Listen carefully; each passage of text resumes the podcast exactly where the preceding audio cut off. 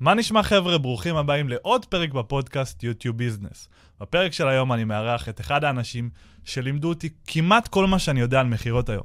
מור פאר. אהלן, מה העניינים? מה קורה, חבר? קודם כל זה כבוד בשבילי לארח אותך. אני זוכר אותי עוד אה, ג'וניור ככה בצבא, נכנס ל- לזום של סוגרים, של הפרויקט שלך, חיל הים היית. בחיל הים, איפה שאתה היית גם, ולומד מכירות. אה, וואי, אני זוכר את זה כאילו זה היה אתמול, אתה מבין? ואני אומר, כאילו, תקשיב, ממך אני שאבתי כל כך הרבה ידע במכירות, ואני רוצה שגם נחלוק את הידע הזה כאן. כמובן שזה פודקאסט על שיווק, ואנחנו נדבר בעיקר על השפעה ושכנוע, ואיך להעביר מסרים לצד השני. אה, ובואו נתחיל. shall we? יאללה. אז שאלה ראשונה, קודם כל, אה, זה שרוב האנשים בדרך כלל, שהם נכנסים לאיזשהו ויכוח מסוים, או משהו כזה, או משהו שהוא טיפה לא נעים, אחד לשני כאילו יש חילוקי דעות, מה שקורה בדרך כלל זה שיש שתי צדדים שהם מצטדקים, אוקיי? שהם בעצם מאוד מאוד אטומים, וכל אחד צועק את הדעות שלו על השני. אפשר לראות את זה הרבה בפוליטיקה, אוקיי? שלא משנה מה תגיד לצד השני, הוא יהיה נעול וסגור בדעה שלו, גם אם הוא טועה. למה לדעתך זה קורה? אז אה, קודם כל, יש עניין של אה, אנשים שהם רוצים להיות צודקים, הם רוצים להראות שהם מבינים משהו, שהם יודעים יותר טוב ממישהו אחר, שהם מבינים מה נכון ומה לא נכון. ומה שקורה, יש איזשהו הרגל מסוים של אנשים, פשוט להרים את הקול כדי שישמעו את הקול שלהם, ואתה יודע, איזושהי, איזושהי תחושה בסיסית כזאת של אם אני מרים את הקול, ואם אני מדבר בקול סמכותי, ואם אני מקטין בן אדם אחר, אז זה מעלה אותי, ולכן אני יותר גבוה ממנו, לפחות תפיסתית או ערכית, ואז לכן אני צודק. והיום רואים את זה ממש ממש חזק בפוליטיקה. עוד דבר שיש, יש איזשהו משפט אה, מאוד אה, מוכר במה שקשור להשפעה ושכנוע. אם אתה רוצה אה, לכבוש קהל, לכבוש אנשים אחרים, אתה צריך לעשות כמה דברים. אחד, לתת מקום וביטוי לחלומות שלהם, אה, לתת אישור לחשדות והחששות שלהם, ולעזור להם לזרוק אבנים על האויבים שלהם. אז מה שאתה רואה המון פעמים, זה שאנשים מסוימים פשוט מראים שיש אויב משותף, והאויב המשותף הזה גורם לקהל, לקהל המאזינים, לחשוב שוואלה, הנה, זה אנחנו ביחד אל מול האויב המשותף. אתה רואה את זה המון, בהמון המון מקרים, אתה רואה את זה המון בפוליטיקה, ימין מול שמאל, הימין זה האויב של השמאל, והשמאל זה האויב של הימין. ובבחירות, אה, זה היה בחירות אה, כבר אחורה, אה, האלמנטים של דמגוגיה והפחדה. אלה אלמנטים של שכנוע והשפעה, עוד בתקופת אריסטו וסוקרטס והאזורים האלה, ואתה רואה שאנשים פשוט, זה, הדברים האלה עובדים, עוד פעם, זה, זה עקרונות שהם מבוססים. זה לא חרטא, זה עובד. זה עובד במידה מסוימת, יחד עם זאת, אני חושב שהאג'נדה שלי באופן שבו אני מסתכל על הדברים זה להכניס ערכים לתוך תקשורת. ואחד מהדברים שלי מאוד מאוד קשה לראות זה בדיוק את הדברים האלה. קרא לי קצת רוחניקי, קרא לי שקצת אכפת לי מהאנשים, קרא לי שבאמת אכפת לי מה, מה, לאן העולם הולך מבחינת תקשורת, השפעה, שכנוע ואיך אנשים מעבירים מסרים. לי מאוד מאוד חשוב להיות במקום שבו תדבר קונקרטית על מה שיש לך להביע, תדבר לגופו של עניין, אל תשפיל, אל תקנית, אל תגרום לבן אדם להרגיש מטומטם בצד השני, כי כל הדברים האלה, אולי הם עובדים על קהל, אבל יש לדבר הזה מחירים, ויש בן אדם בצד השני. ואני אומר את זה מהמקום, ה- אתה יודע, מהמקום הפנימי שלי, יש לי שתי בנות אה, קטנות, אריאל ועדי, וכשאני חושב על המקומות האלה שבהם משפילים אחרים כדי לגרום לעצמך להרגיש יותר טוב או להיראות צודק, זה בדיוק המקומות האלה שאתה שומע על חרמות בבתי ספר והעולמות האלה, ואני אני שואל את עצמי לאן העולם הזה הולך. וכשאני מתייחס לדבר הזה, אולי אני מבין את העולמות של השפעה ושכנוע, אני מבין למה הדבר- הדברים האלה עובדים, ויחד עם זאת, אני לא הייתי רוצה שהבנות שלי יגדלו לתוך עולם כזה, ולכן אני, מהמקום שלי, מהפרספקטיבה שלי, מאוד משתדל להעביר את המסרים באופן שבו אני רוצה את העולם שיהיה בו קדימה. אתה יודע, קצת אה, אה, תהיה השינוי שאתה רוצה להיות בעולם, קצת מהמקום הזה, קצת ערכי, קצת רוחניקי, אבל fuck את מי שלא זורם לו, שיחפש. אני, אני הגעתי למסקנה שאתה יודע, רוחניקי וזה, שאתה אומר את זה, יש איזשהו שלב בחיים של בן אדם שהוא הוא פשוט נכנס לזה חזק. שפשוט מגלה את, את הרוחניות ואת, ה, ואת הדברים האלה של להיות שלב עם עצמך ולעשות טוב בעולם ולא לרדוף אחרי דברים חומריים שזה... תשמע, גם בעסק זה לרדוף אחרי דברים חומריים. אוקיי? נכון, ואין בזה רע. נכון. אין בזה רע לרדוף אחרי דברים חומריים. יחד עם זאת, צריך להבין שכסף זה רק חתיכה בפאזל של מה שיש לך בחיים האלה.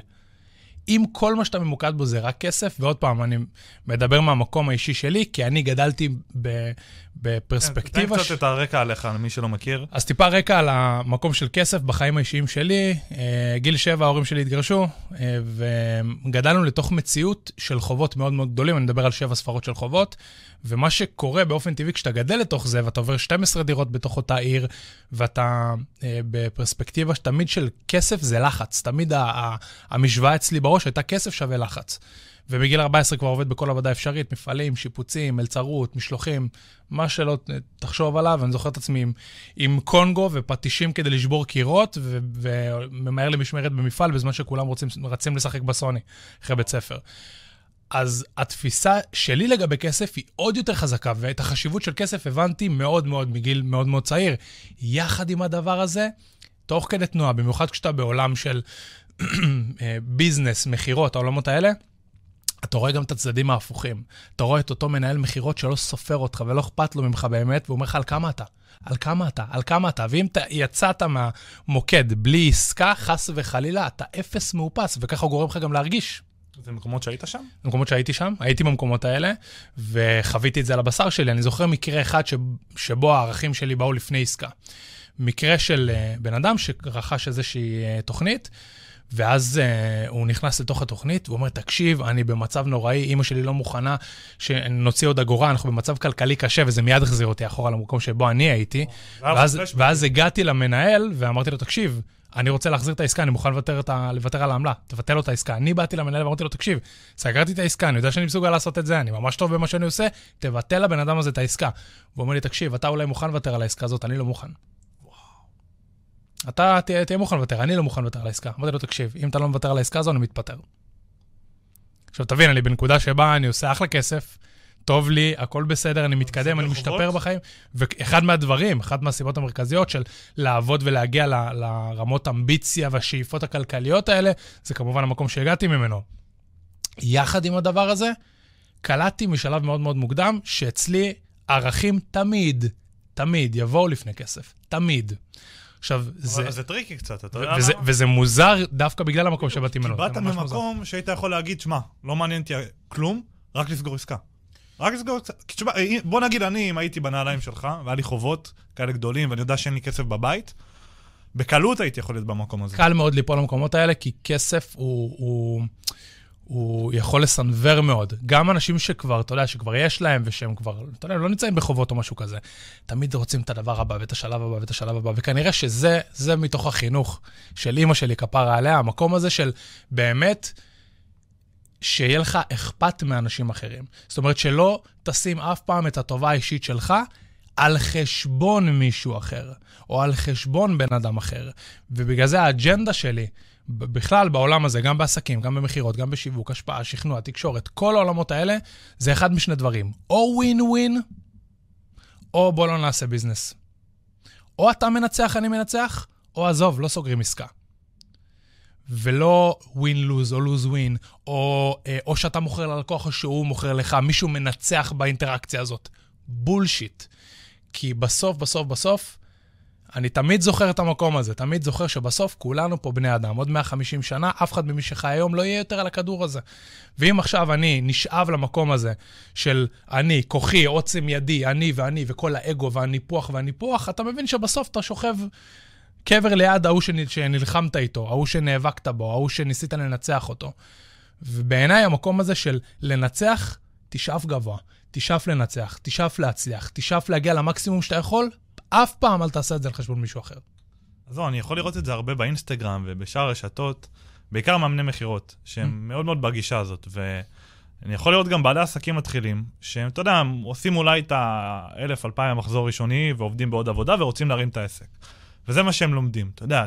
או שהוא מוכר לך או שאתה מוכר לו, כל הדברים האלה. וזה, וזה נורא נורא tricky, כי אז אתה מגיע מאוד אטום לשיחה, למה שיש לצד השני להגיד. אני יכול לשתף אותך במקרה שקרה לי. אמ, אני עברתי בנק, אוקיי? כי יום אחד החליטו לשים לי מלא עמלות. כל העברה בנקאית שהייתי עושה, עמלה. שיטת מצליח. שבע שקל. תקשיב, שבע, הייתי אומר לך, כל חודש הייתי מסיים על 70-80 שקל, רק עמלות העברה בנקאית. לא דיברו איתי, לא כלום. ישר הלכתי לבנק אחר, אמרתי, אוקיי, פה אין לי עמלות, שנתיים, שמתי תזכורת עוד שנתיים, לעבור משם. הלכתי לשם, עשיתי ניוד חשבון. התקשרה אליי לשימור, אוקיי? מהבנק הקודם. הגיוני, נכון? מתקשרת אליי, אומרת לי, כן, למה אתה רוצה לעזוב? ופה אני אומרת, תקשיבי, אלה הצרכים שלי. לא הקשיבה לכלום. אמרתי לה, אני צריך X, Y, Z. אטימות. אטימות מוחלטת. אני אומר לה, בנקאי אישי. אני, אני צריך בנקאי אישי, מישהו לדבר איתו. הבנק שלכם, אני רציתי לעזוב, אמרתי, אולי תבטלו לי את העמלות לפני שאני עוזב, אתה יודע? לא רציתי לאיים עליהם סתם ככה. אני רוצה להיות מאלה שהם מוכיחים במעשים, לא בדיבורים. כי בטח כל יום מתקשרים אליהם, אה, אני רוצה לעזוב, אני רוצה לעזוב. אני אומר, אני כבר עוזב, או שתשפרו הצעה, או שאני עוזב, תחליטו. כאילו, אני מנצח פה ככה או ככה, אוקיי? אטימות מוחלטת. לא, אבל יש לך פה, ויש לך... ש... לא הקשיבה למילה ממה ממה שאמרתי, וזה היה כל כך מתסכל, כי אנשים שמבינים במכירות, כמוני, כמוך, אנשים ששומעים... קל להם, או קל להם להתמודד, קל להם להיות בסיטואציה. כן, אבל זה כל כך אטום, שאתה אומר, תשמע, היא, היא לא מקשיבה. היא פשוט שומעת פקה, פקה, פקה, ודקלם. יותר מזה, שים לב לעיגון חברתי שקורה פה, בסדר? בנקים היום, בסדר? אנשים בטוחים שבנקים זה איזושהי גזירת גורל, הוא מעליי, אני צריך אותו, את הבנק הזה, ו- ואני צריך uh, להשלים עם כל מה שהוא אומר לי. זה מה שאני יכול, זה מה שאני לא יכול, ואיזה בולשיט. תחשבו ש... בואו נחשוב על זה רגע, בנק זה ביזנס, זה עסק. זה עסק שמוכר כסף, תמורה לריבית. עכשיו, ברגע שאתה מבין את התמונה הזאת, אתה מבין שמאח... שבסוף אם זה עסק, עסקים עושים עם אנשים. יש את מנהל הסניף, יש את הנציגה שיושבת מולך. עם כולם אפשר לדבר. עם כולם אפשר to negotiate, לייצר משא ומתן מסוים. ופתאום אתה קולט שוואלה, אתה יכול לעשות משא ומתן עם הכל, בסדר? עם, עם כל בן אדם. זה גישה לחיים, אתה זה יודע. גישה לחיים, ברור, כי בסוף, לשני הכיוונים. זה חייב להיות ווין ווין, מצד שני, אתה לא תצא פראייר של אף אחד. למה? כי זה ווין ווין, זה לא רק אתה מנצח, אני גם פה מנצח. ואם זה לא יקרה, בוא לא נעשה עסק, אני אלך לבנק אחר. וזה העניין, וזה איזושהי גישה ו-state of mind שעוזר לך גם לי, להתהלך בעולם עם איזושהי, אה, איזשהו ביטחון פנימי ביכולות שלך ובמה שאתה מסוגל ברמת תקשורת, כי למדת את זה, כי החכמת והשכלת ללמוד את הדברים האלה, נדבר עליך, כי אתה השכלת לבוא וללמוד את הדברים האלה. לעומת בן אדם אחר שהוא כאילו מתהלך בעולם, ואתה יודע, יש, את האלה שמבינים, הם מעליו, ויש את כל השאר. עכשיו, ספציפית בבנקים, אתה ממש ממש רואה את זה. בסדר? יש כל מיני מתודות, יש מתודה שנקראת Profit First, בסדר? מתודה להתנהלות כלכלית בעסק. מכיר, כן. יש uh, ספר כזה שנכתב וזה, עכשיו גם uh, uh, בחור סופר מוכשר הביא את זה גם לארץ, שאני מאוד מאוד מעריך, והמתודה אומרת שצריך חמישה חשבונות בנק. לך כמעט לכל, לכל uh, בנק פה בארץ, שלא מכיר את המתודה שלא עובד, שלא זה, הוא יגיד לך, לא, אי אפשר. בדקתי עם כמה אנשים, אין, לא מאפשרים את הדבר הזה. ובסוף כשאתה מספיק מתעקש ואתה מספיק רגע, לא הבנתי.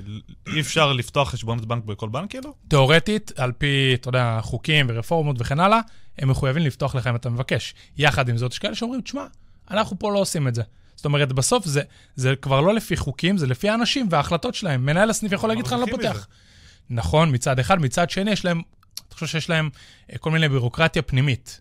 של עכשיו עוד חשבון ועוד חשבון, ורגע עמלות על החשבון הזה וכן הלאה וכן הלאה, כל מיני דברים פנימיים של הבנק, שבסוף הרבה יותר משתלם לו שתנהל את כל התנועות שלך באותו חשבון ולא עוד כמה וכמה חשבונות. אז נטו מעצלנות ומהמקום הזה הוא יכול לבוא ולהגיד לך, שומע, לא פותח עוד חשבון. כשבפועל, אתה יודע, החוקים אומרים שכן, שהוא מחויב, זה החוק בישראל.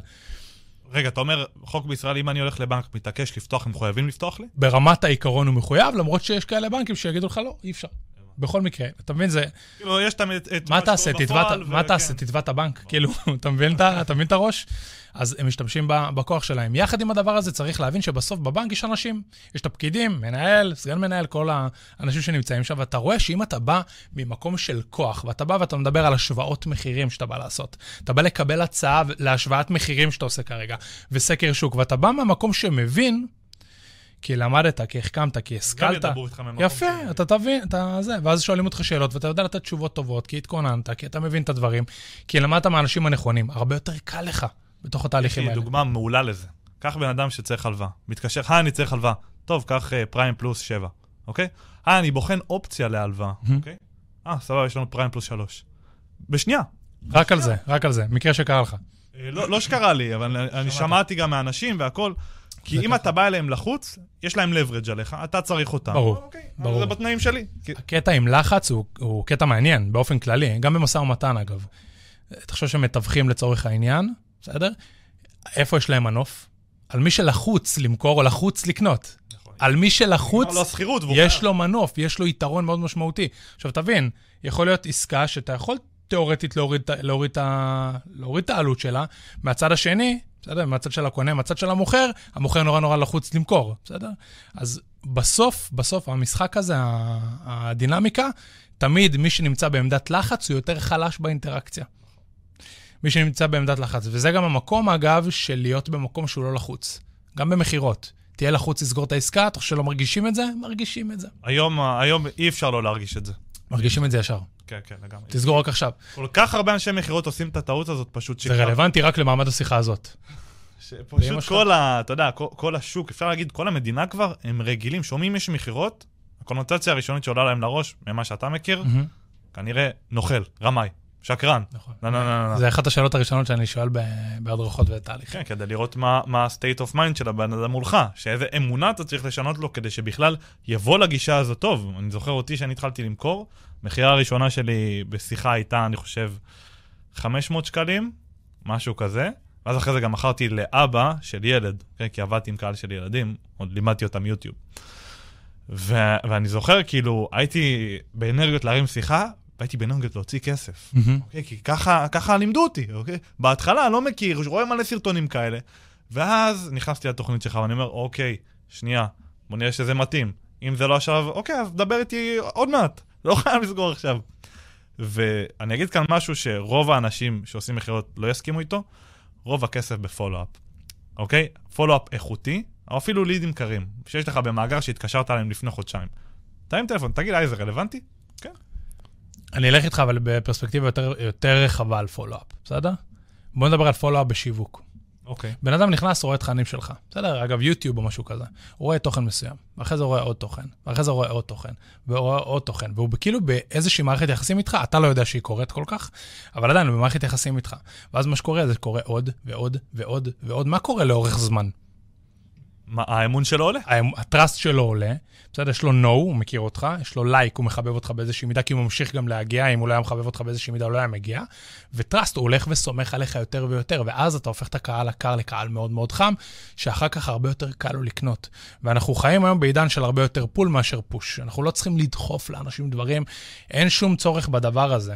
וכל הגישה הזאת של לדחוף לאנשים דברים וכן הלאה, ולהתאמץ נורא בכל אינטראקציה שיש לך, ולהוציא את הגרון, ולהוציא את כל המיץ והמשאבים שיש לך על כל בן אדם ספציפי, כדי רק להגיע למצב שאתה סוגר עסקה, ואז, אגב, רמת האיכות, אנחנו, אני בודק את זה סטטיסטית, בסדר? אמפירית, לפי מספרים.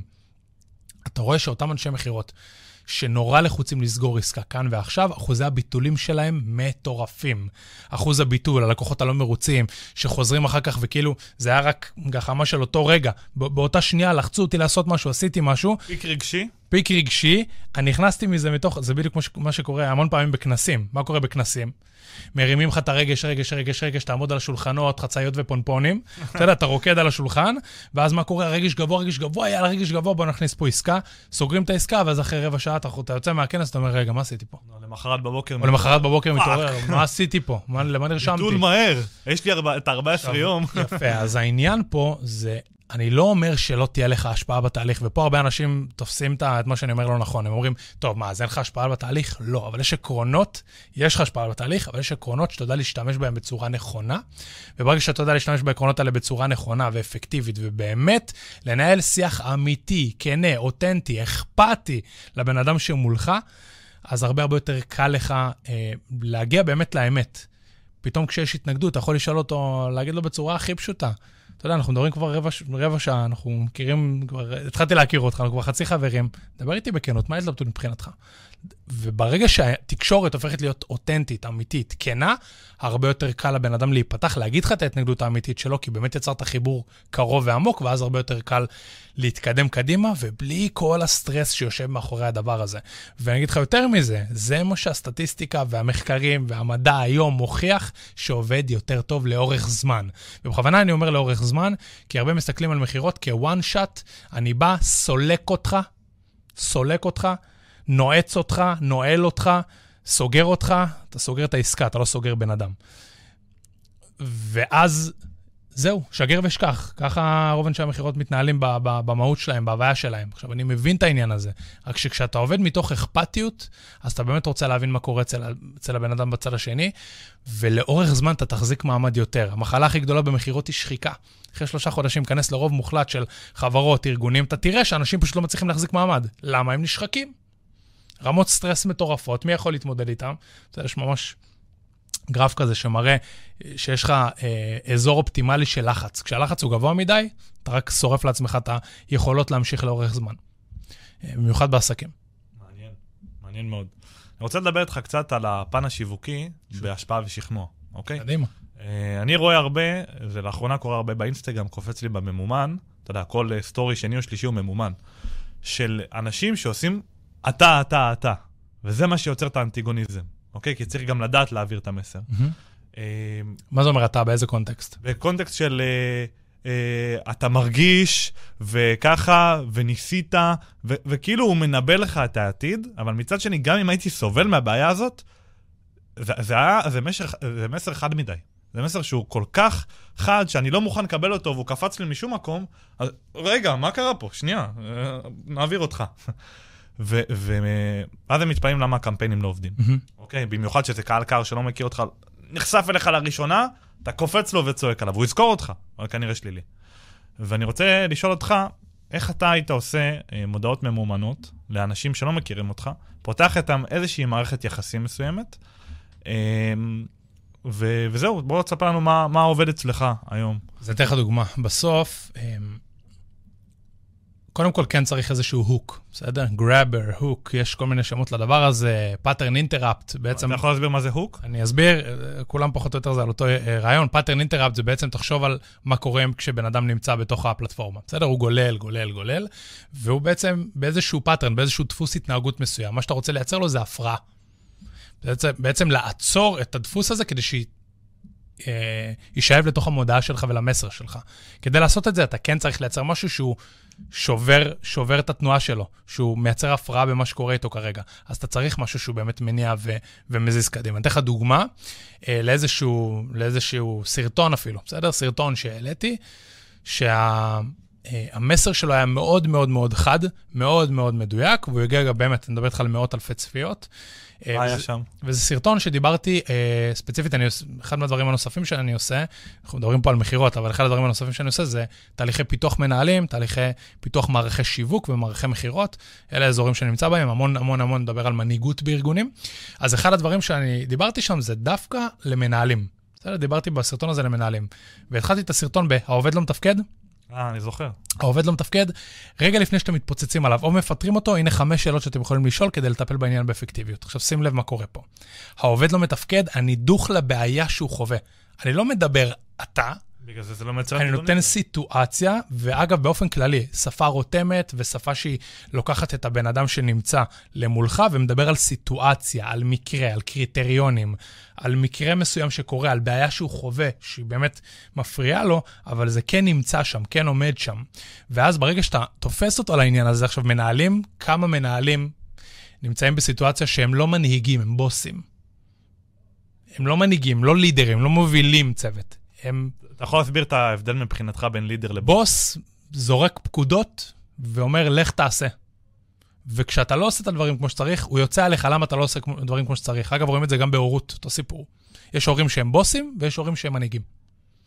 ומנהיגות מבחינתי זה המקום שבו אני מהווה דוגמה אישית לעובד שלי, אני יודע לתקשר איתו בשפה שהיא רותמת ומחברת אותו, אני יודע לאזן בין משימה וה mission statement ומה שאני רוצה להגיע אליו לבין נשמה, ואני זוכר שהוא בן אדם ולא רובוט ולא מכונה ולא AI, מצחיק שאתה אומר. וברגע שאני מבין את ההבנה הזאת ואני רוצה to lead people, אני רוצה להנהיג אנשים גם בתקשורת אחד על אחד וגם בתקשורת צוותית, אז אני מבין שאני צריך לתקשר בצורה אחרת. ואחת מהדרכים הכי אפקטיביות לתקשר זה שאלת שאלות. הכי אפקטיביות בעולם. לא מכיר כלי להתפתחות אישית, להתפתחות של מערכות יחסים. לא מכיר כלי שיכול להגיע ולמנף אותך כאדם, להגדיל אותך, לשפר אותך, כמו שאלת שאלות. לא קיים. תבדקו אותי, לא קיים כלי כזה. אתה רוצה להבין מה אתה רוצה לעשות בחיים? תשאל את עצמך שאלות. אבל את השאלות הנכונות. זה העניין. מה שאתה באמת רוצה להפוך בחיים שלך זה ל master בשאלת שאלות. עכשיו נחזור רגע למודעה מה שעשיתי שם זה לבוא ולדבר על, ה... על הבעיה שהוא על הבעיה שהוא חווה, ואז רגע לפני מה שאוטומטית אתה תלך לעשות, לצאת עליו או לפטר אותו, זה מה שכנראה הוא יעשה, כי הוא בוס.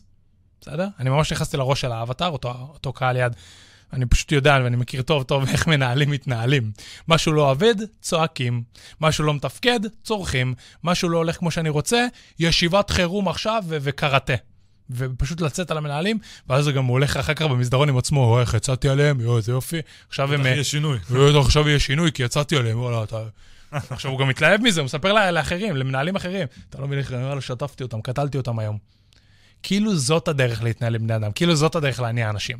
ואתה רואה לאורך הזמן והשנים, ואתה רואה גם הרבה מאוד מחקרים, וסיימון סיניק, והרבה מאוד אנשים, אתה מבין שבסוף הדרך שלך לייצר הצלחה ארוכת טווח, איכותית וגדילה מאוד מאוד משמעותית של חברה, ארגון, פירמה, זה להנהיג, לא להיות בוס.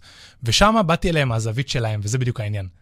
כי תבוא לבן אדם ותגיד לו, אתה בוס, חלאס להיות בוס, תתחיל להנהיג, הוא יקבל את זה לא טוב. תבוא ותגיד לבן אדם, רגע, העובד לא מתפקד, רגע לפני שאתה מתפוצץ עליו, או מפטר אותו, הנה חמש שאלות שאתה יכול לשאול כדי לטפל בעניין. בסדר, אני- מי שרוצה שייכנס לאינסטגרם שלי, שיראה את זה, איזה תחמן. שיראה את הסרטון הזה, ויראה בכלל סרטונים מדהימים שאפשר לעשות פולו ולראות. אתה יודע אה, שאני השתמשתי בטיפים שנתת שם, כי אני גם, היה לי תקופה בצוות שלא היה לי אינטגריטי כלפיהם. כאילו, הייתי אומר משהו ולא הייתי מיישם, ואז. גם הם אמרו, אין דוגמה אישית, אז גם אני ככה. ואז הייתי כועס עליהם, על הצוות. ומצד שני, הצוות, זה, זה, עשיתי על זה פרק בפודקאסט, זה יותר חשוב מלקוחות, אוקיי? הצוות, אתה צריך להתייחס אליו כמו הלקוח הכי הכי הכי טוב שלך. יותר מלקוחות מבחינתי. יותר מלקוחות, כי בסוף... לקוחות קל להחליף, צוות נכון. לא. צוות לא. זה, זה יותר מזה גם, תחשוב ש... נורא קל להגיד, הלקוח הוא צודק ואני איתו ואני איתו ואני איתו. ונכון, לקוחות צריך להתייחס אליהם בצורה מכבדת, איכותית, לתת, לתת להם את השירות הכי טוב שאתה יכול, לעזור להם לשפר את הביצועים שלהם, לגדול, להתפתח. יחד עם זאת, הצוות שלך, זה, תחשוב שזה המשפחה. בסדר? צריך- בלעדיהם, צריך גם מה- לדעת- כמה אתה יכול לעשות? יפה. כמה? עכשיו, צריך למצוא את האיזון, כי אמרתי פה משפחה וצריך למצוא את האיזון. יש פה משימה ונשמה. צריך להיזהר עם הנשמה שלו יותר מדי, כי ברגע שצריך גם, אתה רואה שמישהו לא מתאים, צריך גם לדעת לפטר. משפחה אתה לא מפטר. בסדר, צריך להיזהר עם ה... אני- אוהב את המינוח. המושג שהוא אומר, הצוות הוא נבחרת. או, זה אוקיי? נכון, זה נכון. הוא לא, הוא, גם משפחה, אבל מצד שני, אם אתה לא מביא את התפוקה שאני משלם לך עבורה, יש כאן בעיה. נכון. אוקיי, אנחנו אולי נעשה שיפור, אנחנו נעשה איזושהי אה, הכשרה מסוימת, ננסה להשתפר, אבל אנחנו, אם אנחנו רואים שזה לא עובד, אנחנו מצטערים, אין לך מקום כאן. זה בדיוק העניין. זה בדיוק העניין, והעניין פה זה גם, תחשוב ש- ש- שעובד... להיות גם אמפתי, אבל עובד- גם מקצועי. בול. עובד כזה שלא מתפקד, אתה יושב איתו, ואתה פשוט מראה לו את הנתונים שלו, שים לב לעניין. מראה לו את הנתונים, תקשיב, זה מה שהיה לנו, אלה הנתונים. מה אתה חושב על זה? מה אתה חושב על זה? אתה עובד, מה אתה חושב על זה? אתה יודע שעשיתי את זה אתה פעם מבין אחת, מה האכפתיות, אתה מבין מה רמת האכפתיות שלו, מה אה, זה. תגיד, ומה חסר, מה לדעתך קרה פה? למה לדעתך הדבר הזה קרה? אני לא אומר לו למה זה קרה, אני לא אה, שם לו סימן קריאה על המשפטים שלי. ואנחנו חולים על סימני קריאה, זה כל כך סקסי, סימני קריאה, כל העולם. תראה באינסטגרם, כל העולם ואשתו, סימני קריאה, סימני קריאה, סימני קריאה. בפועל, אתה יודע, אתה בוחן את הדברים האלה, ואני פריק של מחקרים, כמו שאתה יודע. אתה בודק את הדברים האלה לעומק, אתה מבין שהכל בולשיט, כולם שמו סימני קריאה עד היום, אתה רואה את הנתונים המספריים, האמפיריים, אתה מבין שכל הסימני קריאה האלה לא שווים שום דבר. והרבה יותר חכם, ואגב, טיפה יותר צנוע, צנוע, לשים סימן שאלה על דברים. צנוע. להסתובב בעולם עם איזושהי ענווה, איזושהי צניעות, כי בסוף אתה לא יותר חכם מאף אחד אחר, ואתה לא יודע יותר טוב רק כי שמת סימן קריאה, כי צעקת. אולי תדמיתית. תדמיתית, זה נראה כאילו שאתה מבין משהו מהחיים שלך. אבל אתה יכול, אני אגיד לך מה, אתה יכול לראות סרטון של בן אדם שצועק ועושה בלאגנים, סיימת את הסרטון, אין לך מושג על מה הוא דיבר. ריק מתוכן, רק מעטפת. מעלה רגש. כן. הוא, אתה אומר, בואנה, וואלה, הוא בטוח בעצמו. כן. זה מדהים. אז אתה יודע מה? אני מוכן לוותר על הרבה מאוד לקוחות. הרבה מאוד מאוד מאוד לקוחות. שזה מה שקונה אותם? ואני מעדיף לקחת את הלקוחות האלה שאשכרה מבינים משהו, שבאמת אכפת להם להפעיל את הגלגלים במוח ובאמת לחפש את מה שבאמת עובד בפועל, בפרקטיקה, בשטח, בהוכחה האמיתית בחיים, ולא רק, אה, אתה יודע, איזה תיאוריה, אה, טינקרבל כזה, אבק כפיות שמישהו זרק באינסטגרם בצעקות, אז זה כאילו, זה, זאת זה האמת. משכנע, כן. זה, כן, זה משכנע באיזושהי... אני אחזור לסיפור, אה, בנוגע לשאלת השאלות. אני זוכר שעשיתי את זה גם עם חבר צוות, מהמם. אה, בכוונה אני אומר חבר צוות ולא עובד, כי עובד זה כאילו מייצב אותך מעליו, ו... וואי, אתה מבין? כאילו, אני, אני רואה את זה כחבר חבר צוות, אוקיי? חבר צוות חדש. אני בגיוסים לחבר צוות חדש. לא עובד, אני לא אוהב את המילה הזאת. כי, כי זה גם מרחיק. זה גם מרחיק של אני מעליהם ו- וכולי, ואני משגר פקודות וכאלה, אבל זה ווין ווין. הוא בסופו של דבר יש לו מקום עם משמעות, עם פרנסה, עם דברים שהוא אוהב לעשות, והכי חשוב, קם בכיף בבוקר לעבודה. והוא ייתן את הנשמה, אוקיי? אז אני זוכר שהיה לי איזה מקרה כזה, שלא עמדנו בביצועים, ועשיתי שיחה. אוקיי, מה, מה לדעתך צריך לעשות? כאילו, תקשיב, אלה הנתונים, מה אתה חושב? ממש ככה, אוקיי? לפני, לפני שאמרת, זה פשוט הביא לי פלשבק. הבעיה נפתרה. אתה, לא- אתה לא מבין כמה מהר זה נפתר, או שאתה מבין כי אתה עושה את זה גם, אבל, אבל זה, זה היה נפתר כל כך מהר, אמרתי, וואי, זה כזה פשוט. במקום להוציא את העולם הפנימי שלי, של מה אני חושב, ומה יקרה, ואיומים, ואם לא, רגע, שנייה, בוא נראה מה אנחנו עושים. ואז הבחירה אצלו. איזה נחת זה, כן. איזה רגוע זה, איזה שלב זה, איזה חיים הרבה יותר... אתה יודע מה? אולי זה חיים בלי... אני מאוד מאמין בזה, בחיים בלי דרמות. אתה יודע, בתור ילד היו לי הרבה מאוד דרמות.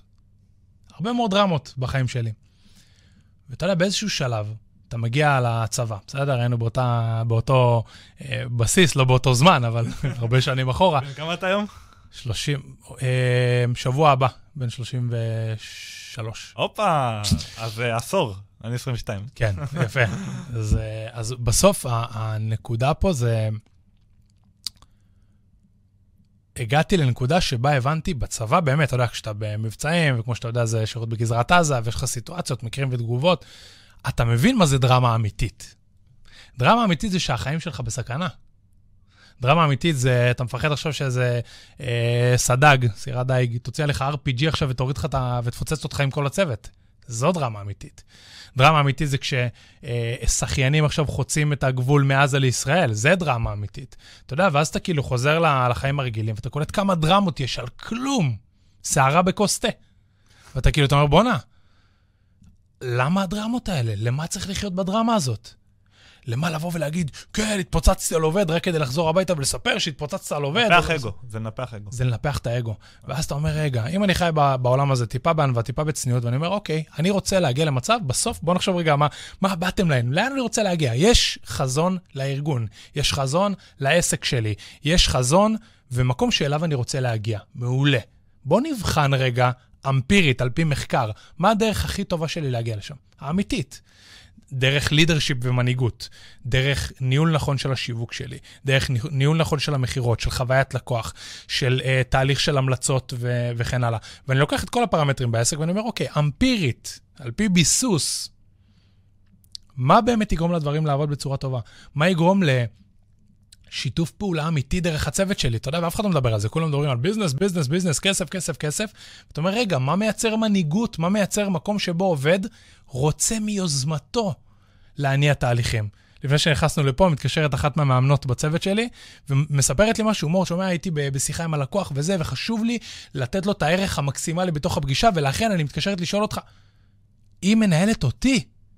היא יוצרת איתי את האינטראקציה כדי לשפר את החוויית לקוח שלנו בפעילות. עכשיו, תבין את המקום, זה מה שאתה רוצה מהעובדים שלך, אתה רוצה את המנהיגות בכל אחד מהעובדים. וכדי... לקיחת יוזמה, לא רק... לקיחת יוזמה, בסדר? יוזמה, תושייה, המקומות האלה, זה העניין.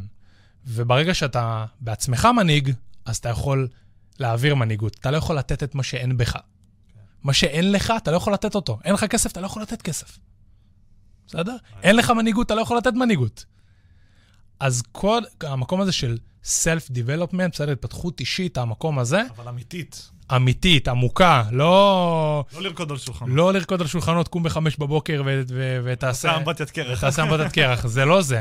התפתחות אישית מתוך לשאול את עצמי שאלות קשות, לחפור פנימה, לחקור, לחפש את המידע האמיתי, האמין, האמפירי, המדויק, הנכון, אה, ולשאול את עצמי שאלות לאורך זמן. ואתה תראה שלאורך זמן, אם אתה באמת מחפש את הנחת הזאת בחיים שלך, אתה מחפש באמת את ההצלחה, אבל ההצלחה שהיא כל המישורים בחיים. היא לא רק כסף, היא לא רק ביזנס.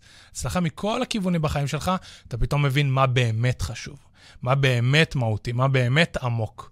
ועל מה באמת שווה לתת את האנרגיה השלילית הזאת שאתה יורה אותה לכל... אני הבנתי מה, מה באמת חשוב בתקופה האחרונה, כי חוויתי המון עליות וירידות, בעיקר גם הפיתוח של העסק וההתפוצצות, שלא נחתי לרגע מאז הצבא.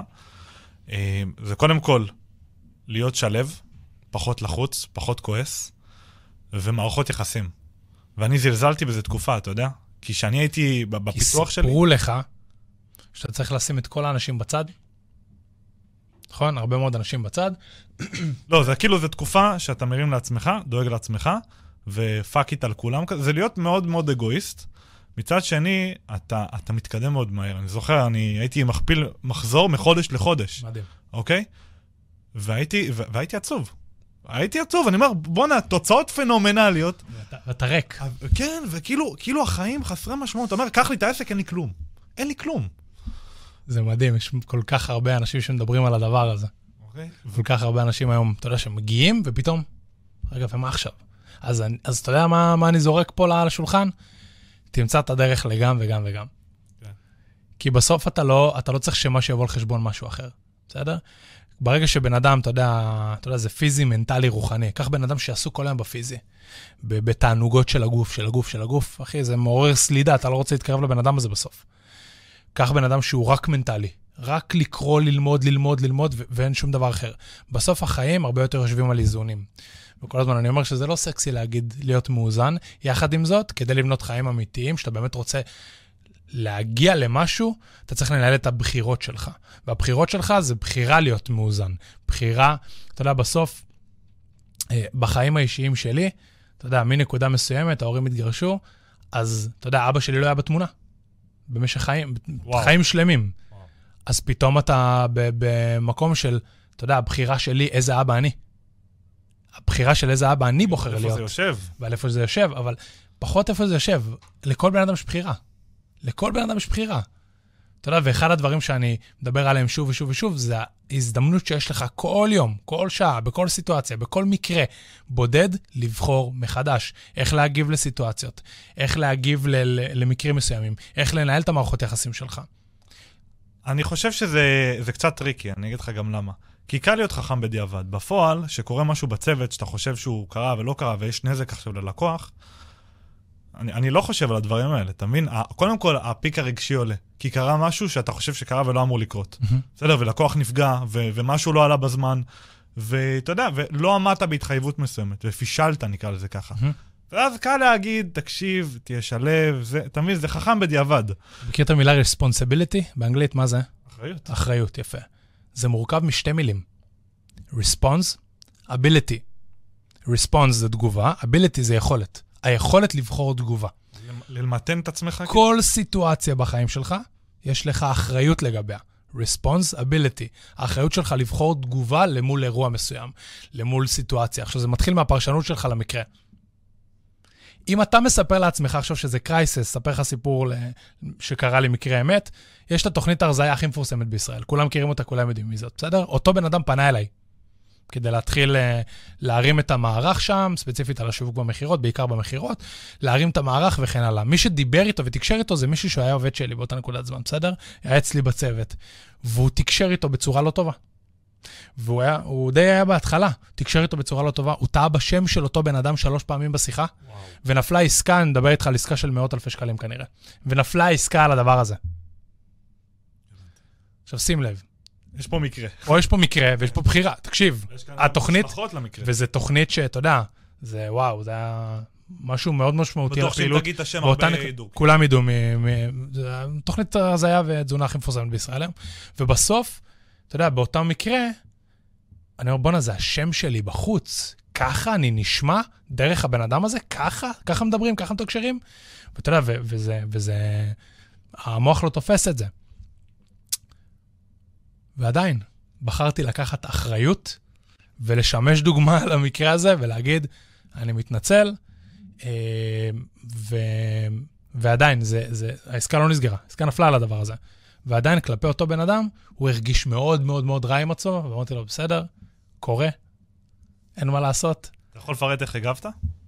כאילו, מה היה- מה המקרה, מה היה התגובה? אה, מבחינת אה, לחבר צוות, ללקוח, אם היה איזשהו follow up מסוים. אז, הודעה. אז לגבי הלקוח, קודם כל, אה, התנצלתי בנוגע לדבר הזה, והלקוח כבר אמר שהוא כבר סגר במקום אחר, שהוא הרגיש לו יותר מקצועי, והוא אמר לי, אני אגיד לך בכנות, זה נטו כי הוא, אתה יודע, בן אדם שטועה בשם שלי שלוש פעמים בשיחה, זהו לא מחובר. זה, זה. לא מחובר. אותו, אותו, אה, אותו בחור היום לא עובד איתי, אבל לא בגלל המקרה הספציפי הזה. זה לא שמקרה אחד מבחינתי קוטש בן אדם. אבל אתה יודע, לאורך זמן היו עוד כמה וכמה מקרים שהבנתי שזה פחות מתאים, ו- ונפרדו דרכנו ב- הכי טוב, בהכי טוב שיש וכן הלאה. בסוף אתה רוצה, גם כשאתה מסיים מערכות יחסים, אתה רוצה לסיים אותם על הצד הכי טוב שאתה יכול. אה, כי אתה לא יודע, אתה יודע, בסוף זה מסתובב בעולם, אתה לא יודע מה קורה, אתה לא יודע לאן דברים מובילים, ואין לך מושג איך העולם הזה והיקום הזה פועל בפועל.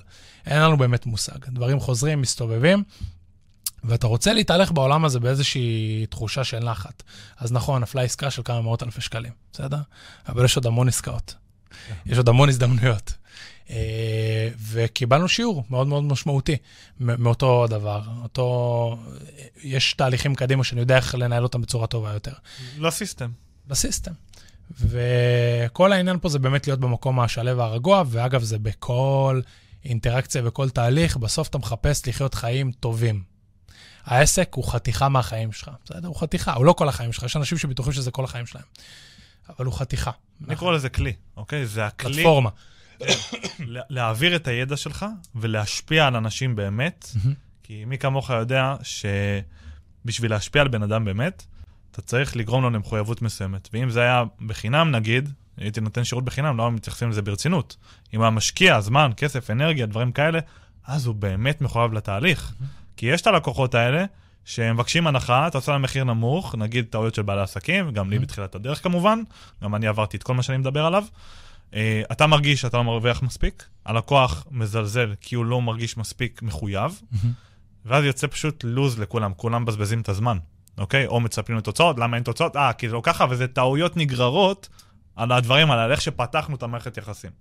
עוד מקרה שאני רוצה לשתף, זה גם אני סיימתי דרך עם חבר צוות, אוקיי? יצא לדרך חדשה, ואני זוכר בשיחה, זו הייתה הפעם הראשונה שכאילו החלטתי, נקרא לזה, לפטר במרכאות, אוקיי? ודחיתי את זה המון. נורא פחדתי מזה בתת מודע, אוקיי? כאילו, אני זוכר, אמרתי, ניתן עוד הזדמנות. ועוד הזדמנות, ועוד הזדמנות. זה מתוך המקום האנושי, ששם דווקא צריך... ל... זה בדיוק, אתה מבין את הנקודה? אז אני הייתי לא מאוזן לכיוון השני. זה האיזון. בדיוק. והיה אחר עבודה ופישולים, ואתה יודע, אה, יכול להיות שזה גם תלוי בי כמובן, לפני הכל אני אומר, מה אני לא עשיתי נכון, ואם אני עשיתי את כל הדברים נכון, אז אני הולך לצד השני. ואני זוכר שבשיחה אמרתי לו, תקשיב, אני, אנחנו נסיים את הדרך כאן כנראה והכל. אם אתה רוצה המלצה, משהו, תיק עבודות, כאלה דברים, אתה מוזמן להפנות כל מי שאתה הולך לעבוד איתו, לדבר איתי, אני אמליץ עליך באהבה. אפילו שסיימנו את הדרך. שזה משהו שהוא לא שגרתי שחשבתי שאני אעשה. אה, מצד שני, אני מאוד גאה על הדרך הזאת, כי באמת נורא פחדתי, אני אשתף באמת בפודקאסט, פחדתי מזה, מלבוא ולסיים מערכת יחסים עם מישהו שהוא הוא מתפרנס ממני ב, ב, בכסף לא קטן, נקרא לזה ככה, אוקיי? ד, מה זה ממני? דרכי, בסדר? אה, וזה, פה לא הייתי מאוזן, אוקיי? אבל לכיוון השני, כי לא הייתי המניאק החרא, אלא הייתי זה שהוא מתחשב מדי, אוקיי? הדובון אכפת לי. אה, וזה קורה, ואני בטוח שזה יקרה גם לכם, אוקיי? תזכרו את המקרה הזה, כי זה בדרך כלל קורה שאנחנו נכנסים לאיזושהי מערכת יחסים מסוימת, ואנחנו לא רוצים לפגוע בצד השני, למרות שהוא ייפגע ככה או ככה. נכון, אנחנו צריכים להגדיר מראש את הגבולות שלנו, את הקווים האדומים, את ה, איפה האזורים שמבחינתי אפשר to negotiate, אפשר לדבר עליהם, וזה פתוח לדיון, ואיפה זה יש לך אור ירוק, אל תשאל אותי בכלל, הכל בסדר. וברגע שמישהו עובר את הקו האדום שלנו, אז אנחנו יודעים לעשות clear cut לדבר הזה. וברגע שהגדרנו את הדברים האלה מראש, והנה החקירה הפנימית, והנה השאלת שאלות, והנה המקום הזה, כשיש לך את כל הדברים האלה שאתה יודע אותם, הם כתובים לך, הם מסודרים לך, יש לך אותם, ועשית את הבדק בית ואת הבחינה העצמית הזאת של מה באמת חשוב לך, מה מבחינתך זה קו אדום שלא עוברים אותו no matter what, ואז כשיש את המערכת יחסים, אז הרבה יותר ברור לך, וזה מערכת יחסים עם כל בן אדם, כולם, כולם. הבת זוג שלך, בהמשך, בעזרת השם, ילדים, העובדים, ספקים, חברות וכן הלאה. אתן לך דוגמה קלאסית, אחת מהחברות הכי גדולות במשק, אני עובד עם כל החברות, עם, עם, לא עם כל החברות, עם הרבה מאוד חברות גדולות, אה, גדולות וארגונים גדולים במשק, אה, ובמגוון מאוד רחב של תחומים, ואחת מהחברות, אני איתם, אתה יודע, באיזושהי כברת דרך מסוימת, והייתה תקופה שבה העליתי מחירים. ויצרו איתי, איתי קשר, ופתאום המנהלת אה, רכש יוצרת איתי את הקשר, תמיד זה בשלבים, בסדר? מי שעובד עם ארגונים יודע על מה אני מדבר, זה בשלבים. אה, פגישה ראשונית וזה, ואישורים, וישיבות וכל מיני כאלה. רגע, אתה יכול לפרט על השלבים? לא, איבדתי אותך איפשהו. יש, יש כמה וכמה שלבים, פונים אליך, רוצים הצעת מחיר, אתה מגיש את ההצעת מחיר, ואז יש איזושהי פגישה. זה לפני שעבדת איתם? עם המנהלים, לא, אני כבר עובד איתם שנים. אה. ואז הגענו לאיזושהי נקודה שבה אה, אני מעלה מחירים. בסדר? מכל מיני סיבות. אני לא גם באמת צריך להסביר יותר מדי למה, אבל העליתי מחירים. עסק, עסק כן, אמור לעלות מחירים. גדל, מתפתח, יש, אתה יודע, כל ה...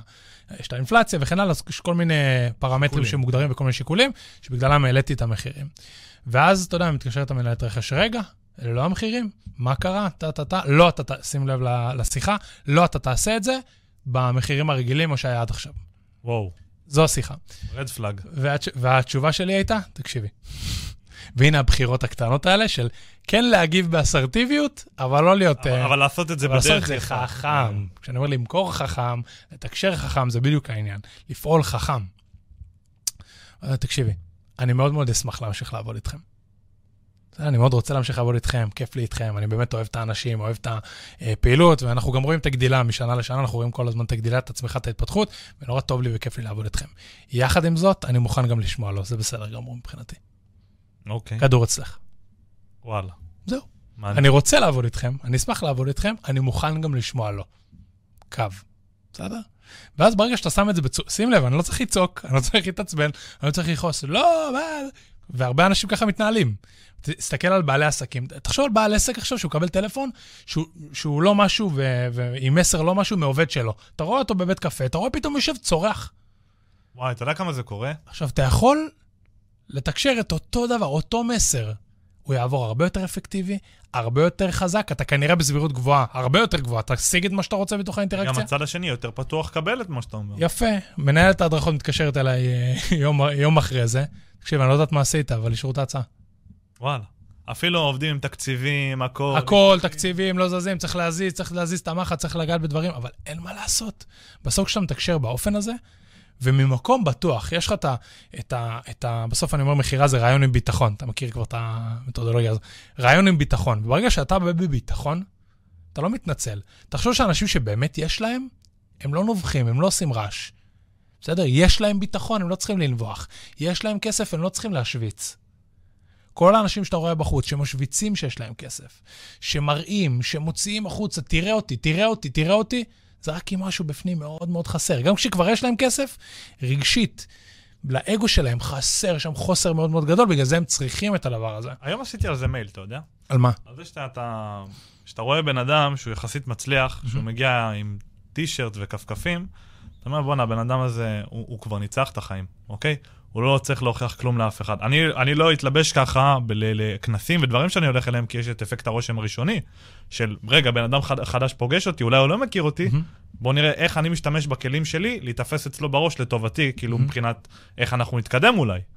אבל, אתה יודע, אפשר לראות את זה על אנשים מצליחים, שהם באים עם טישרט, אוקיי? ואני מאוד אוהב את זה, כי מצד אחד, אתה יודע, אתה יכול לבוא עם המכופתרת, ראיתי גם אנשים באים עם חליפות. בסדר, חליפות, אה, רולקס, עניינים, דברים כן, כאלה. כן, כל ה... ואתה אומר, כאילו, כל כך מעניין אותו התדמית ברמה של רק תשימו לב אליי. עכשיו, אני לא, אני לא בא במקום שופט, אבל אני אומר, זה מקום שהוא לא...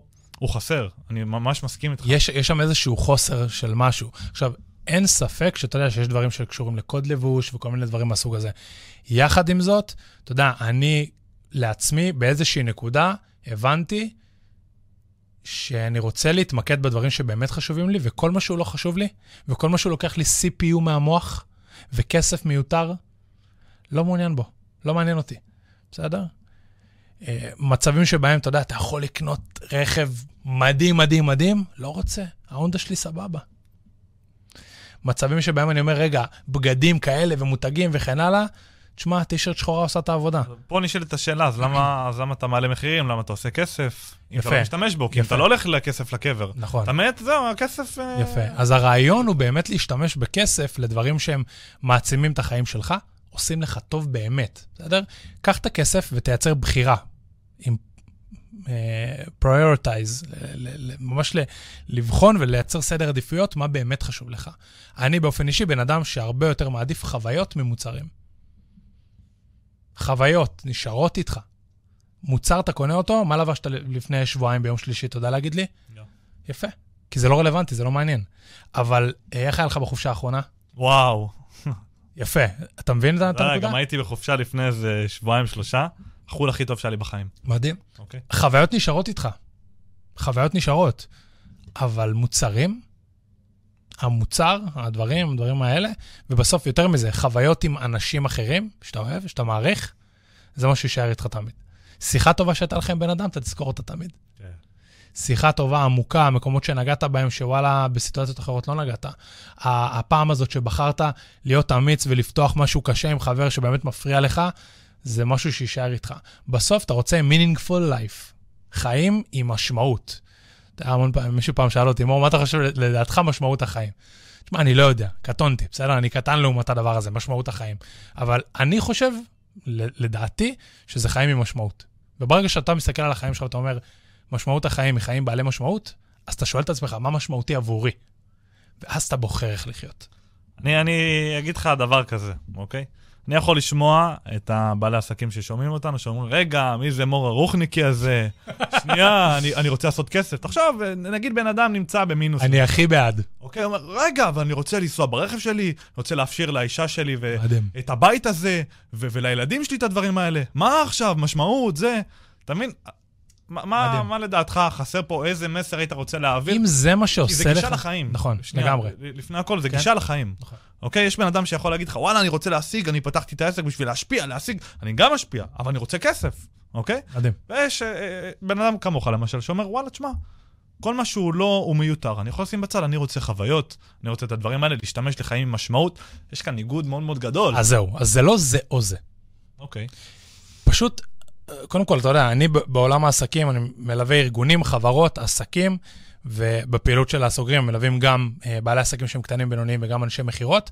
ובסוף, תחשוב, אני, אני בעולם שהוא, שהוא עסקי לחלוטין, נכון לרגע זה. לא יודע מה יהיה, אתה יודע, עוד איקס זמן. זה מה שאני מתעסק בו, ביזנס. מה זה ביזנס? תחשוב, בכלכלה, שיעור ראשון, עשיתי חצי תואר באוניברסיטה הפתוחה. שיעור ראשון בכלכלה, מטרת הפירמה. מטרת הפירמה זה מה? להשיא רווח לבעלי המניות. זהו, זו המטרה של הפירמה. כלכלה, היום תבחן כלכלה, מה זה כלכלה? מטרת הפירמה להשיא רווח לבעלי מניות. זהו, רק כסף. עכשיו, אני לא אומר לא לשאוף לכסף. תשאף לעשות כסף, לגדול, להתפתח. כל שנה תגדל. תשאף להגדיל את רמת ההכנסות שלך. תשאף לייצר שליטה, ודאות וביטחון ברמת ההכנסות שלך. בסיפור בחיים שלי הוא היה חייב להיות כזה, מבחינתי. ו- ותתמקד בזה, ותגדל ותצמח ותתפתח. ואני חושב שבן אדם שיש לו כסף גם יכול, אתה יודע, יכול לתת, יכול להעניק, יכול לייצר דברים, לייצר השפעה. אז אני אומר, השאלה מאיזה מקום אתה הולך לזה. אם אתה הולך נטו כדי להרשים, שלך, זו הבחירה האישית שלך, אבל תיקח אותה. ותזכור שזאת בחירה. אני אומר, לעשות כסף זה בשביל לדאוג כמובן לביטחון הכלכלי שלי ושל המשפחה שלי, זה כדי לייצר impact והשפעה על דברים חיוביים וטובים בעולם הזה, שאני חושב, אני מאמין שהם חיוביים וטובים, וכדי להגיע למצב שאני צובר חוויות ומעשיר את החיים שלי ושל עוד הרבה אנשים אחרים בדרך, וכמובן, אתה יודע, תרומה, כמה שאפשר לעשות ו- ולהתנדב ולתרום ממה שאתה יכול, אני חושב שזה פשוט מייצר ecosystem איכותי לחיים. ברגע שאתה אומר, רק בשביל ה...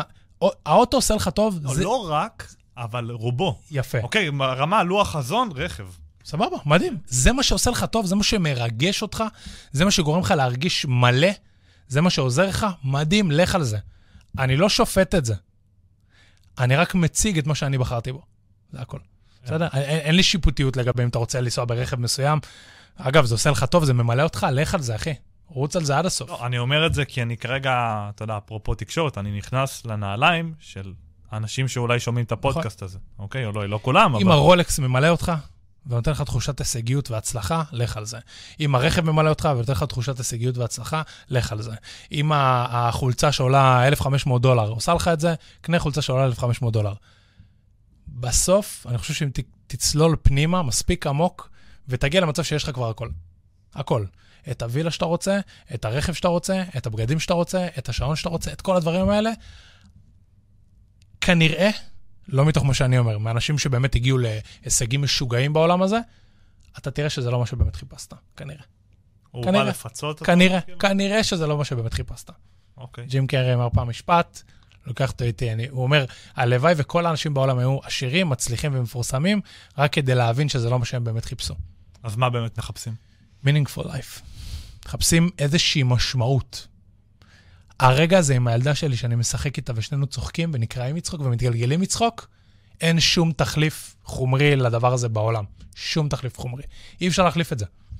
הרגעים שאיבדת עם האנשים החשובים לך, שהיו או לא היו לך בחיים, אני חושב שלזה אין תחליף בעולם. הרגע הזה שאתה יושב עם חברים, נטו באיזה ערב על האש כיפי כזה, אוכלים בחד פעמי, והיה לכם כיף, ודיברתם על דברים כיפים שעושים לכם כיף, עשיתם צחוקים, ודיברתם קצת uh, דברים שהם עמוקים, וישבת עם חבר לשיחה, והוא שיתף אותך בקשיים שיש לו, ונתת לו את החיבוק ואת, היד הזאת. אין דברים שמשתווים לדברים האלה בעולם, אין, לא קיים. הרגע? הזה עם הבת זוג, וכל הדברים שאמרתי הם בחינם. בדיוק. הרגע הזה עם אשתי, שאנחנו יושבים, אני יודע מה, על כוס קפה, מסעדה, יושבים ומדברים, בשיחת עומק, ומדברים על העתיד, ומתכננים מה אנחנו רוצים, וחושבים על מה נעשה, ובסוף, בסוף, בסוף, יש מחקרים על אושר. אגב, כל מה שאני מדבר עליו זה מחקרים. מחקרים על אושר מראים שאיכות החיים שלך נקבעת במידה מאוד מאוד מאוד גבוהה, אולי סופר גבוהה, הרבה יותר ממה שאתה חושב כנראה, על פי טיב מערכות היחסים שלך. אותם עובדים, אותם ילדים, אותה בת זוג, זה בסוף, ואותם חברים, זה בסוף המשמעות האמיתית שלך. זה בפודקאסט של שיווק. זה בפודקאסט של שיווק. בסוף, ועכשיו תחשוב על זה, איך הגענו לזה? אבל כשאתה חושב על זה, כשאתה נכנס רגע לעומק של הדבר הזה, אתה מבין שזה גם מה שאתה משדר תמיד לעולם. אתה, אתה כמו משדר כזה. תחשוב, אנחנו יושבים פה עכשיו, ויש פה את, את כל האופרציה ואת כל הדבר הזה, יוצא החוצה את מה שבאמת יש בך. ככה זה. וברגע שאתה מקרין החוצה את מה שיש בך, באמת, וזה העניין. הרבה אנשים מנסים להראות משהו שהם לא. תדמית כאילו? תדמית. ואני חושב שביום שאתה מוכן להפיל את התדמית, לזרוק את הרגל לפח, אתה נפתח באמת. ואני אומר לך את זה בתור בן אדם, שהמון פעמים, לאורך הדרך אמרתי, לא, אני בעל עסק, אני חייב שהתדמית שלי תהיה מדהימה ומדויקת, והכל טק וטק, והייתה לי איזושהי תמונה כזאת שאני ככה, אה, רציני כזה, על המסך וזה, ולא כמו אצלך פה מחייך, מבסוט. ו- ונורא כזה, אתה יודע, שקול ומחושב וזה, ובאמת המקום האנליטי בחיים שלי, הוא אה, תפס, אני- הוא אני תפס זה, נראה משקל. הוא תפס משקל מאוד גדול. יחד עם הדבר הזה, פתאום אני אומר, בואנה, איפה מור? איפה מור? באמת אבל, מור האמיתי, מור שבאמת, כמו שהוא, as is. כאילו, זה לא, לא, היה חוסר הלימה בין מי שאתה לבין מה מי ששידרת. שאני באמת, למה ש, שאני משדר כלפי חוץ. עכשיו, אין ספק, אתה יודע, בסוף אתה מוציא משהו כלפי חוץ, אתה רוצה להוציא אותו בדרך מסוימת. יחד עם הדבר הזה, אנשים קולטים אותך בקילומטרים. רונן, אגב, רונן גולן. כפרה עליו, חבר יקר. הוא ראה את הזה, הפעם הראשונה, הכרנו דרך שלו, אה, יפרח, חבר יקר גם, ומה שקרה זה שהוא ראה אותי ב... ב... ביקשתי ממנו לעלות איתי ללייב, נדבר על מכירות וזה, ו... ושפת גוף. הייתי בלייב הזה. היית בלייב הזה, והוא אומר לי, תשמע, שתדע לך, הוא אמר לי את זה בלייב ככה דוך, שתדע לך שבגלל התמונה שלך, תמונת הפרופיל שלך, כמעט לא עליתי איתך ללייב. בגלל תמונת הפרופיל שלך כמעט לא עליתי איתך ללייב. כן. וואלה, הבנתי אותו. אחי, הבנתי אותו. עומד כמו פוץ, כאילו מלא באיזה חשיבות עצמית. עם החולצה היפה. חולצה המכופתרת, לא, המתוקתקת, שרוולים וש- ככה. שרוולים ושעון וזה, וכאילו פתאום אני אומר, זה לא מור. כן. מה זה הבולשיט הזה? מה זה השטות הזאת? לאן הלכת? תוציא את עצמך כמו שאתה, ואנשים קולטים את זה, ולאורך זמן זה גם יחזיק יותר מעמד. אז זה כמו שיש לשקר אין רגליים, לתדמית אין רגליים. יפה, גם לתדמית, נכון. בסוף התדמית שלך, מתישהו זה יצא, מתישהו באיזה... יראו מי אתה באמת. יראו מי אתה באמת בסוף, אז בלי כל הפילטוריזציה ובלי כל הדברים האלה, תוציא את מי שאתה אמיתי, אה, ו- ותהיה אותנטי ותהיה כנה, כי בסוף, בסוף, בסוף, אתה רוצה, עם כל התדמית וביזנס והכול, אתה רוצה להיות מי שאתה. בסדר? וטיפה פחות חשבן, וטיפה פחות מה יגידו, וטיפה פחות ופחות ופחות, ובסוף, בסוף, בסוף, יהיה לך הרבה יותר קל אה, גם לשווק, גם למכור, הכל. זאת הסיבה שאני גם אוהב פודקאסטים. כי באמת יכולים להכיר את מי שאתה, אפרופו נכון. גם יוטיוב. זה, זה להעביר תכנים, זה תכנים ארוכים, אתה יודע, גם פודקאסט. בן אדם ששומע אותנו כרגע באוטו, או שוטף כלים, לא יודע מה, ממנף את הזמן שלו, אפרופו. כן. שמעתי את זה מחבר, אומר לי, וואי, תקשיב, שמעתי את הפודקאסט שלך ששטפתי כלים. אז מה זה, קורה מלא. אני, שמע, אתה גאון, לא חשבתי על זה אפילו. זה, לא, זה, מסוג הדברים שיוצא לי לעשות. אתה יודע, מדיח וזה, עם האוזניות בפודקאסט, קורה מלא. כן. כן. אז אה, אז אמרתי, בוא נראה איך הוא ממנף את הזמן שלו, אבל בפודקאסט אתה באמת יכול להכיר את הבן אדם מולך שאתה שומע. שאם אני שומע עכשיו כמה שעות טובות של פודקאסט מבן אדם מסוים, אני מרגיש, המערכת יחסים היא הרבה יותר עמוקה נכון. מהאינסטגרם, נכון. מה- מה- מהסטורי. הנה, אתה דוחף אותי לפודקאסט, הנה, הנה אתה עושה את זה. יאללה, יאללה מור, מתי אתה פותח פודקאסט? אתה יודע מה, בקרוב. כן? כן. אתה יכול לתת לנו תאריך? נפלה פה החלטה. כן? כן. יופי, אז תן לנו תאריך. תאריך, סוף אוגוסט דבאבר. יופי, אתה מארח אותי, כן? נדבר איתך, כן. סגור. היידה.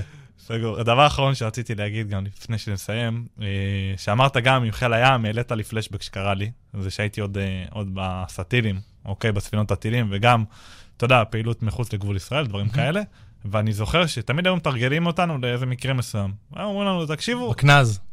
לא, לא בקנז. אז מה? איזה... לא, לא רוצה לחשוף כאן. לא אוקיי, סבבה. אוקיי? אה, ואני זוכר שפעם אחת, אתה יודע, יש אה, עמדות ציור, אתה הולך לישון וזה, מהמם. ואני זוכר שאני שומע בכריזה, אמת, אמת, אמת, כאילו, יואו. וזה, ואני אומר, fuck. טסתי, היה לי, היה לי מקלע כבד, ה-05, מהמם. הייתי עליו, בלי חולצה, הייתי עם תחתונים, ישנתי עם תחתונים. עליתי ככה, טסתי כן, למעלה. כן, רצים ככה עם זה? כשזה אמת, רצים. כן, פשוט אתה שם את הווסט ואת הקסדה, ואז אה, גילינו שזה שזה היה שווא, והיה איזה טעות במערכת. ואתה יודע מה קרה לי באותו רגע? אה, לא חשבתי, דיברו איתי, אהבתי ככה אנשים. נכונה. הייתי כל כך ב... ב... רגע, כל מה שתרגלו איתי עד עכשיו זה קורה. וכשהשתחררתי, אמרתי, בואנה, קטן עליי האזרחות.